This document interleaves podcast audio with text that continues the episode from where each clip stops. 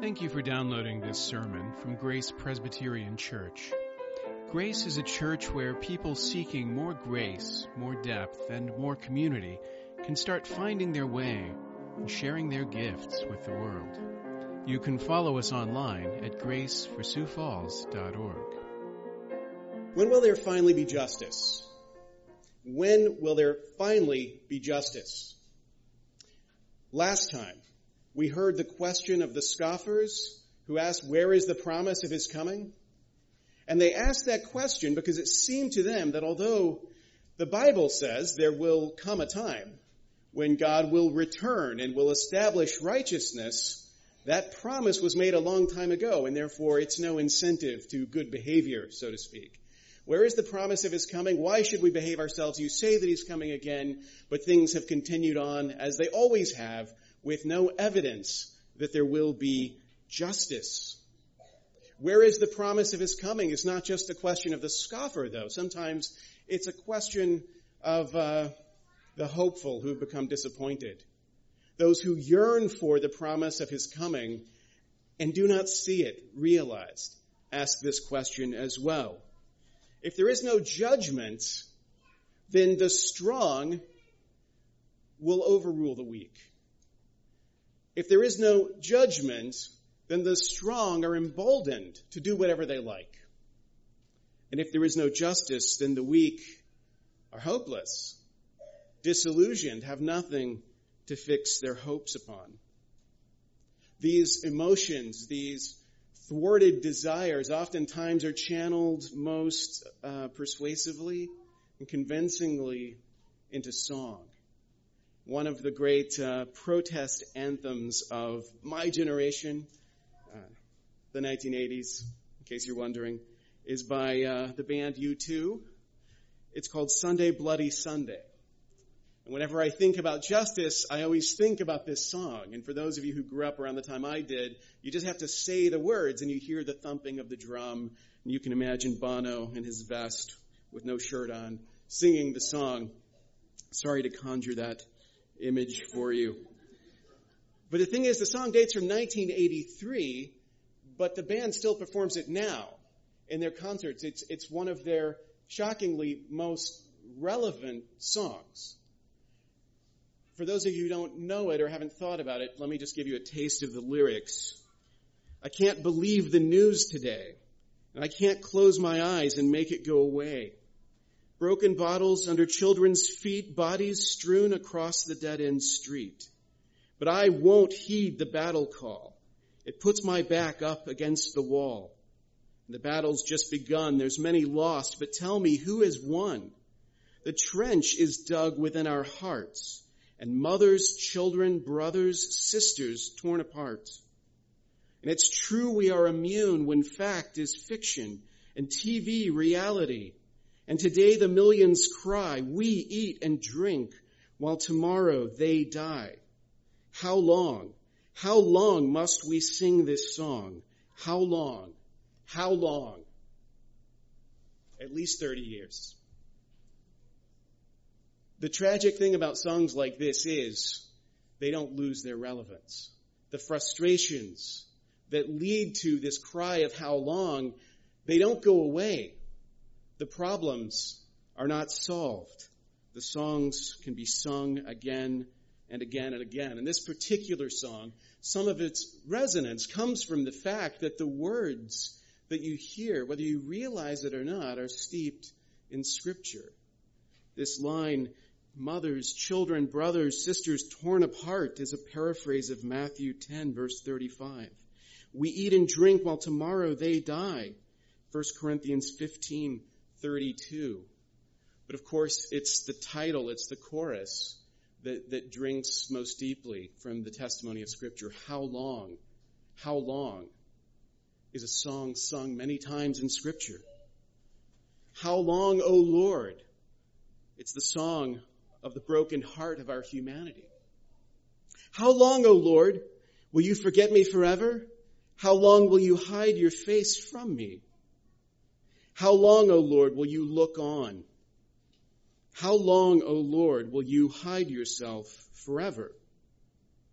O Lord, How long shall the wicked exult? O Lord, how long shall I cry for help and you will not hear? Or cry to you violence and you will not save? Words of the psalmist, words of the prophet Habakkuk. Now hear these words. This is from Revelation chapter 6, where the song is sung again.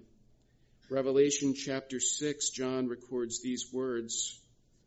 When he opened the fifth seal, I saw under the altar the souls of those who had been slain for the word of God and for the witness they had borne. They cried out with a loud voice, O sovereign Lord, holy and true, how long before you will judge and avenge our blood on those who dwell on the earth? And listen to what happens. Then they were each given a white robe and told to rest a little longer until the number of their fellow servants and their brothers should be complete, who were to be killed as they themselves had been. How long? Is the question that we've been asking from the very beginning. And it's a question that Peter takes up now in our text. He's addressed the question of the scoffers, but he recognizes that not everyone who asks, where is the promise of his coming, asks out of unbelief but sometimes we ask that question out of thwarted hope. And Peter says these words. This is starting in verse 8, 8, 9, and 10 of 2 Peter 3. But do not overlook this one fact, beloved, that with the Lord one day is as a thousand years, and a thousand years as one day. The Lord is not slow to fulfill his promise, as some count slowness, but is patient toward you not wishing that any should perish, but that all should reach repentance. But the day of the Lord will come like a thief, and then the heavens will pass away with a roar, and the heavenly bodies will be burned up and dissolved, and the earth and the works that are done on it will be exposed. I see that line, the earth and the works that are done on it will be exposed. It's interesting to think, just since we met for worship last week, over the course of the last week how many of the deeds that are done on the earth have been exposed in the headlines this week. Little taste of justice this week.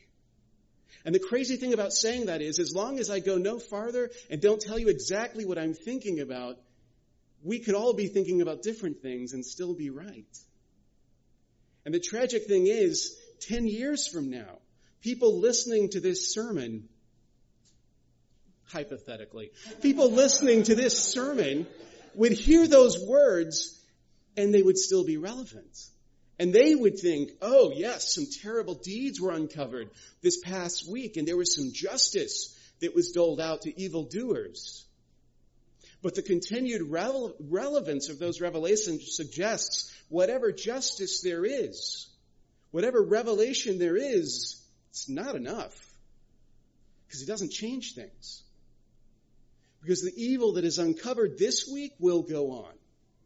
And the justice that is done this week will need to be done again next week and the week after, and it will never be enough. It won't change things.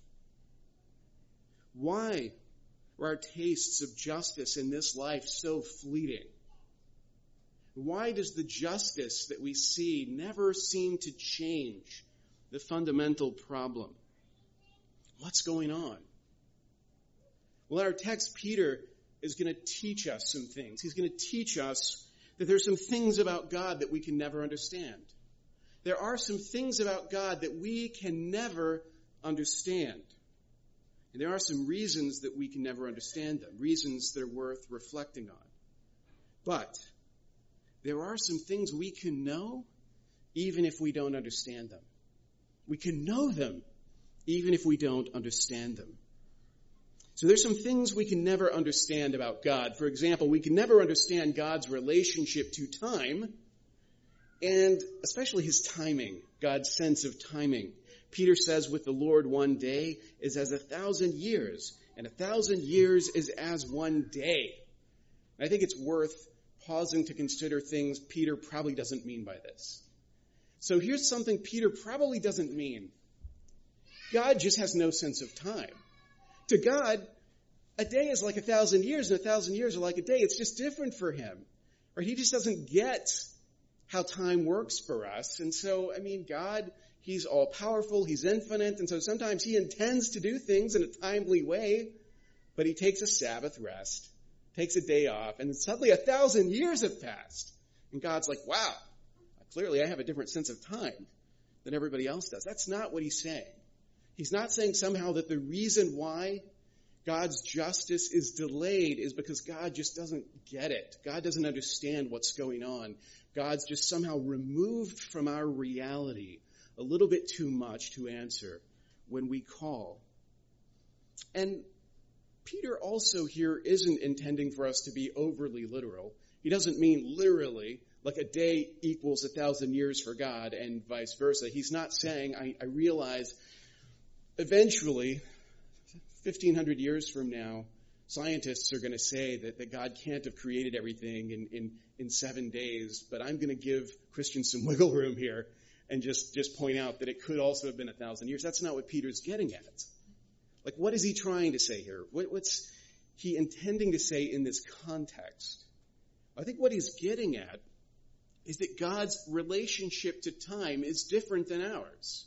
And if we don't remember that, we can misunderstand his delays, his seeming delays.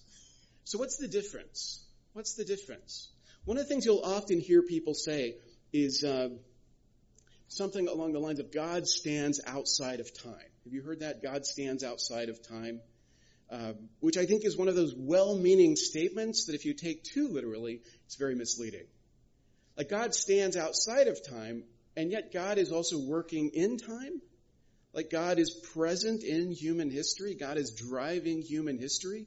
So when we say that he stands outside of time, we have to be careful not to suggest somehow God's removed from the course of history, like a sort of cosmic clockmaker who set things in motion and now is just sort of standing back and letting time do its work. That's not what God does. A better way to think about this is that God is not subject to time because God created it. And the Creator isn't subject to the things that He's made. If you think about yourself, we are subject to time. We live under the rule of time, as it were. Like our lives are structured according to time. We tick off the days. Right? We, we understand ourselves in relation to duration, like how long we've been going on, change, the way things used to be a certain way, and, and we remember that, and now things are totally different, and that gives us a sense of, of age. The world has changed. We feel older. That's the passage of time. More fundamentally, all of our education is an experience of time because we sort of learn things in sequence over time. If you remember what it was like to be in school, there were things you couldn't have imagined understanding, and then a few years later, they were easy. What changed was you. You changed over time. Your capacities grew over time, none of which ever happened to God. God never learned anything in the way that we learn them. Things don't occur to him in sequence. He doesn't sort of grow into his knowledge. He doesn't have a sense of his old age. He's been around since before the beginning, and yet he doesn't feel old because he hasn't changed. He's not subject to those constraints. And yet, when we look to understand him, it's hard for us to set those things aside. It's hard for us not to judge him according to the things we live under, the constraints that we live under. Duration, disintegration, aging, change, they shape us, but they don't shape him. They don't shape him. He shapes them. And that's hard for us to understand.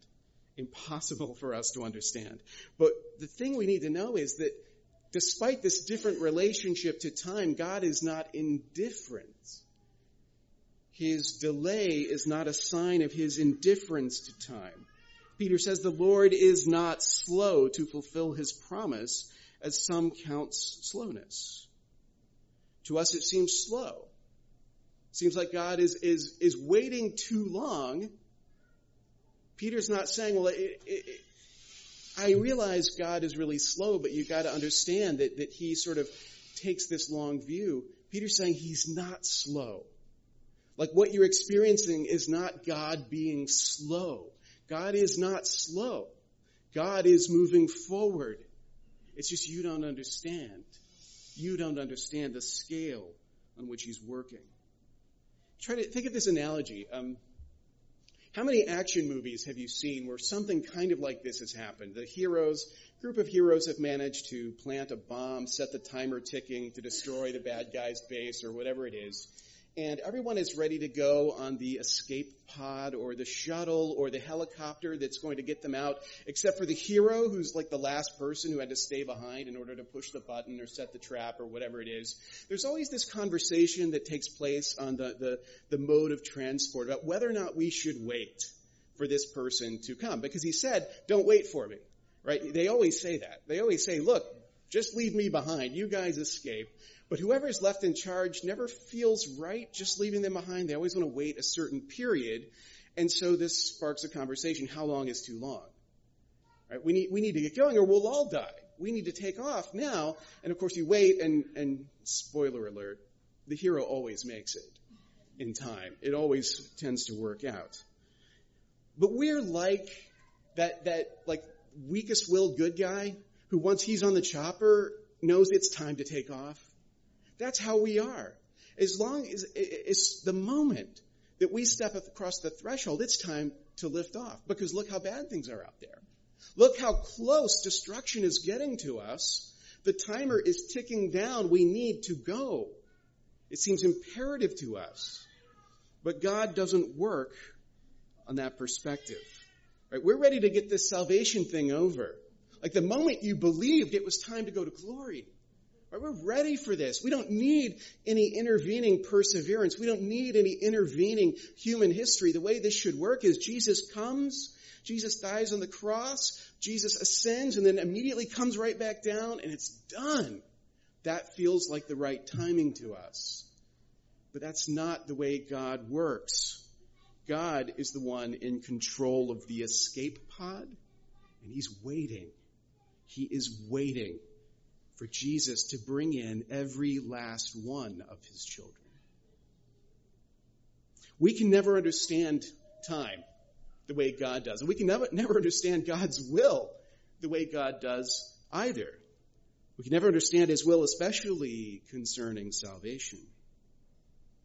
Verses 9 and 10, Peter says that God is patient toward you, not wishing that any should perish, but that all should reach repentance. Now think about that. That raises some interesting questions. If God is not wishing that any should perish, doesn't that mean none will perish? Because isn't God all powerful? Doesn't God get what God wants? Can't his will not be thwarted? Isn't he the one who ordains whatsoever comes to pass? Doesn't he work all things according to the counsel of his will? And now he's telling us he doesn't wish for any to perish. Well, that seems like the good news of the gospel is even better than we realized. Because it suggests that none will perish. That all will ultimately be saved. But then that creates a little bit of a problem because the reason Peter is talking about these things is judgment. He's assuring us judgment will come.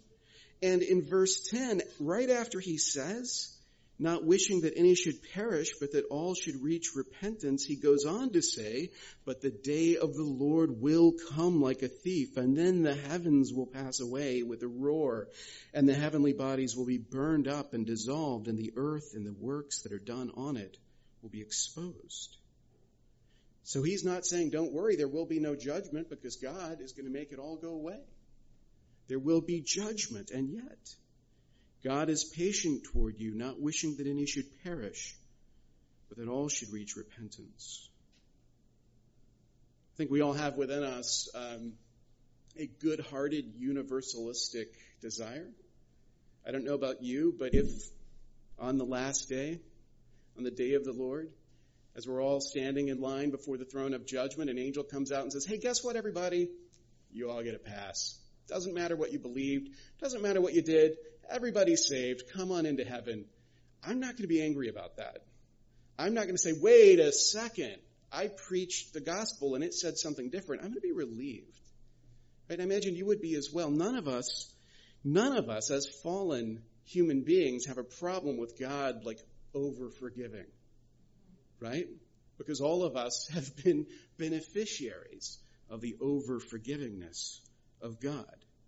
And yet, one of the things we've seen again and again is this, that we can't read one part of scripture, one passage here, in a way that cancels out this passage over there. Right? That it all fits together. So if here in verse 9, Peter is being a universalist, it seems like that would cancel out other passages elsewhere, which are not. In fact, it would be worse than that because what you would actually see is not this passage canceling out another passage. You would see this passage canceling out itself. Because these words are, are bracketed or bookended with this discussion of a judgment that will come, of a final justice that will be done. So by definition, Peter is not saying because God wishes that none will perish, none will perish. So what is he saying? Here are a couple of things that might help us. First of all, God's patience is directed toward you. God says, or Peter says, God is patient toward you, not wishing that any should perish, but that all should reach repentance. So one way to read what Peter is saying is to infer that the desire that, that is expressed here is a desire directed by God towards his people. As if Peter were saying, um, none of you should perish, but all of you should reach repentance. There's another thing to note here. He doesn't say, not willing that any should perish, but that all should be saved. Or, as I said earlier, get a pass. He says should reach repentance. That tells you something. The, the desire that, that God has is directed towards repentance from sin and belief in Jesus Christ. So Peter isn't here suddenly forgetting God's plan of salvation. The desire on God's part is to see repentance, to see sin turned away from, to see Christ embraced. Now, however you want to read those things, I don't want to miss the forest for the trees. There's nothing contradictory about saying that the God who is all powerful, who ordains whatsoever comes to pass, that that God who will be the ultimate judge of all of us doesn't wish that any should perish. That's not contradictory at all. We recognize in ourselves this same kind of behavior. There are things that we do not wish to take place and yet we ultimately not only allow them to take place, but are the instruments of bringing them about. And you think about those of you who have children, you don't wish to discipline your children. And you're sometimes patient towards them. More patient than other parents really think is justified. and then ultimately, you bring judgment by your own hand. Was it a lie to say that you didn't wish for that to happen? No. It's just you're complicated. You're a complicated person. All I'm saying to you is God is a little more complicated than you are. A little vaster, a little more incomprehensible than we are. The complexity of God's will is something to marvel over. But it doesn't mean that God is confused. A lot of times our complexity comes from confusion. Right? We look at situations, we're like, well, it's complicated. It's complicated. I want to do this, but I also want to do that, and I'm not really sure what I should want. None of that is true for God. God isn't complex because he's conflicted. God knows exactly what he's doing. He knows exactly what he wants. He knows exactly how he will bring it about. But he's also the infinite God of the universe, creator of all things, and necessarily a little complex. He is vast. He is all knowing, incomprehensible. These are all things we have a hard time understanding. And so when we look at these statements about God, we tend to assume he must be like us. He's just conflicted. I mean, he wants one thing and he just can't quite bring it about, and so he has to do this other thing, and, and it's tough, and I get it, because it happens to me all the time. It's not what Peter is saying at all. There is a complexity to God, but not because of a weakness that he has. There are some things we can't understand. There's some reasons we can't understand them, and this touches on them. We can't understand because we are finite and fallen, because we're shaped by time without even being conscious of how we're shaped. We can't understand how God relates. We can't understand the character of his patience. Our lived experience, so to speak, is so remote from his that how could we possibly judge his actions? We literally do not know what we're talking about when we start talking about God with too much certainty. The only knowledge we have of him that is reliable is the knowledge of himself that he gives us. Secondhand, so to speak, through scripture, through his word. This is how we know him. This is how we know him. The same thing is true with will. When we come to judge the will of God and seek to understand the will of God, we judge it based on our own experience of roiling passion and indetermination, self-doubt, alternating large-heartedness and petty-mindedness. It's the way we are. So we assume God must be like that too, only bigger, more powerful. But God isn't like us at all in that respect because we're that way because of sin something that God has never experienced, could never experience. Our conflicted will is the result of sin, but God does not have a divided self. God is not at war with his passions. He is not conflicted about what he will or will not do. Here's the funny thing. Even those of us who confess the greatness, the magnitude of God, when it comes to understanding him and judging him, we tend to shrink him down we tend to make him a single cell organism, to pretend that he ought to be easy to comprehend. And as a result, we reduce him. We reduce him to a handful of axioms, little rules to explain God. Is it any wonder that if we understand God that way, we think we can easily trap him in little logic puzzles?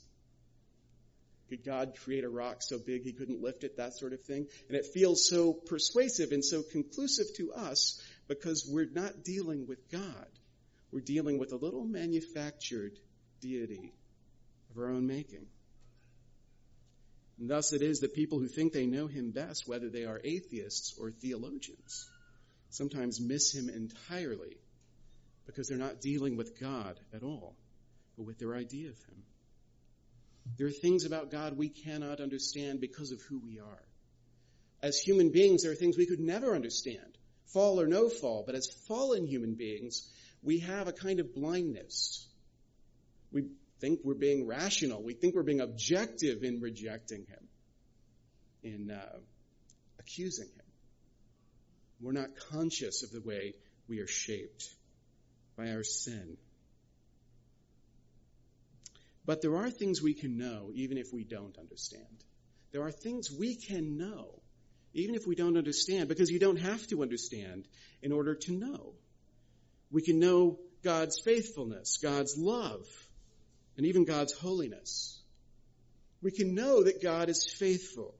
Peter says God is not slow to fulfill his promise. He's going to do what he says he will do. In fact, he is doing what he said he would do. Earlier in the How Longs, you heard a, a brief line from the prophet Habakkuk, who was one of those people who said, How long, O Lord? Here's how he was answered. This is in Habakkuk chapter 2. The Lord answered me, Write the vision, make it plain on tablets, so he may run who reads it. For still the vision awaits its appointed time. It hastens to the end. It will not lie. If it seems slow, wait for it. It will surely come. It will not delay. It's not delaying. It's not on pause. It will come. We can be certain. We can know for certain that God is faithful, even if we don't understand the many ways in which he has been faithful and we can know God's love. Let's not argue over God's love. Let's revel in God's love. God has proven his love through the cross. He has proven his love through his patience with us. The penalty for sin, remember, was death. Our first parents could have been rightly put to death the moment they sinned, and they weren't. Was it because what God said was going to happen was a lie? God said, if you eat of the tree, you'll die, but then they ate of the tree, and it turns out, no, God was wrong. Or was it because of his mercy? Was it because of his patience? His patience began at the beginning, his patience towards us, showing us his love. But Paul says, don't misunderstand this patience. Romans 2, he says, do you presume on the riches of his kindness and forbearance and patience, not knowing that God's kindness is meant to lead you to repentance? But because of your hard and impenitent heart, you are storing up wrath for yourself on the day of wrath when God's righteous judgment will be revealed. The patience that God has shown is a sign of his love. But that patience is not something we should twist and misunderstand. It seems that there is no punishment for sin and therefore we should sin, understand that the punishment is only delayed out of love. And that's because of the third thing we can know, even without understanding, which is God's holiness. Because God is holy and that hasn't changed, there is no pass to be granted. It's not okay to be unrighteous. We sang earlier in our service that song, Holy, Holy, Holy. Holy, holy, holy. These are the words that the angels sing in the presence of God, and you think you understand them. To be holy is to be sanctified, to be set apart. But the reality is we have no idea what we're singing when we sing that song. When we sing holy, holy, holy, we don't get it at all. Because what that song means is that a good man with the best of intentions can place his hand on the Ark of the Covenant and rightly die for it because of God's holiness. That's what we sing when we sing holy, holy, holy. The perfection of God that cannot be touched by our imperfect human hands. We can't understand how holy God is, but we can know it. We can know it because of the necessity of the plan of salvation, because of what Christ had to do because of that demand for righteousness. You can know things without understanding them because what you're asked to know when we ask you to know Jesus is not some information, but a person. Jesus isn't just some axioms. He's not some premises that will help you live a better life. Jesus is a person who will save you. If we can know God's faithfulness and His love and His righteousness, think about that and what the cross says to those things. The cross of Christ is God's faithfulness in action. God promised in Genesis 3:15 he would crush the serpent's head, and at Calvary he did it. Christ did it. He accomplished that work. That promise was kept. The gospel is a promise that was kept at infinite cost, and it testifies to the faithfulness of God.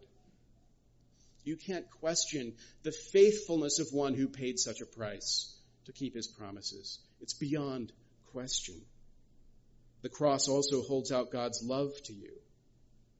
You think about that, that door to salvation. That door would have slammed shut long ago had not Jesus Christ placed his cross in it, so to speak, to prop it open. The cross props open the door to salvation. It prevents us from losing our chance, so to speak, at salvation. The cross is what holds that love out to us. It is through the cross, what happened on the cross, through the body and blood of Jesus Christ that we pass through the veil into the Holy of Holies to see the Lord who made us face to face. It's through the cross, the love of God held out in the cross. The cross proves that love beyond a shadow of a doubt. The cross is also Christ's righteousness for you, proving the holiness of God. The Holy Father sent His Holy Son to become one of us, to live the righteousness that we could never live, and then to give it to us. God didn't lower the bar so that we could be forgiven. Christ fulfilled it for us and then handed his righteous life to us. It's imputed to us. It's given to us so that we can be made holy like him. We are made holy by his righteousness. And all that is true. And yet we still sing, How long? How long? How long must we sing this song? How long is a cry of despair, but it can also be a cry of hope. If you listen to that U2 song, Sunday Bloody Sunday, um, I don't imagine a lot of pastors are encouraging this on the drive home, but, but do it if you can. If you listen to the very end, the chorus it's going to get repeated a few times and then a few more times. But if you keep listening to the very end, as it's kind of fading down and it seems like the song is over, you're going to hear some new words in that chorus of repetition. You're going to hear these words. The real battle just begun to claim the victory Jesus won on Sunday, Bloody Sunday every Sunday since the resurrection has been a bloody Sunday for us. But it's been a bloody Sunday of hope, not of despair, because the blood of Jesus Christ has been shed. The new covenant in his blood shed to atone for the sins of his people. So let the strong be warned, there will be a reckoning. Judgment will come. It may seem that God is taking a long time, but there's a reason it is patience. It is not indifference. It is not absence. He's waiting to bring his people in. So repent and believe. Repent of your sins and believe in Jesus Christ. And let the weak be encouraged that there will be justice in the name of Christ. The wrongs that are done will not be left undone. There will ultimately be justice in the name of Christ. And let those who trust in Christ alone be comforted, even as we cry out, even so come quickly. Thank you for listening. You can find more sermons from Grace and information about joining us for worship by visiting our website at graceforsiouxfalls.org. We also invite you to visit the iTunes store and subscribe to the Sermons of Grace podcast.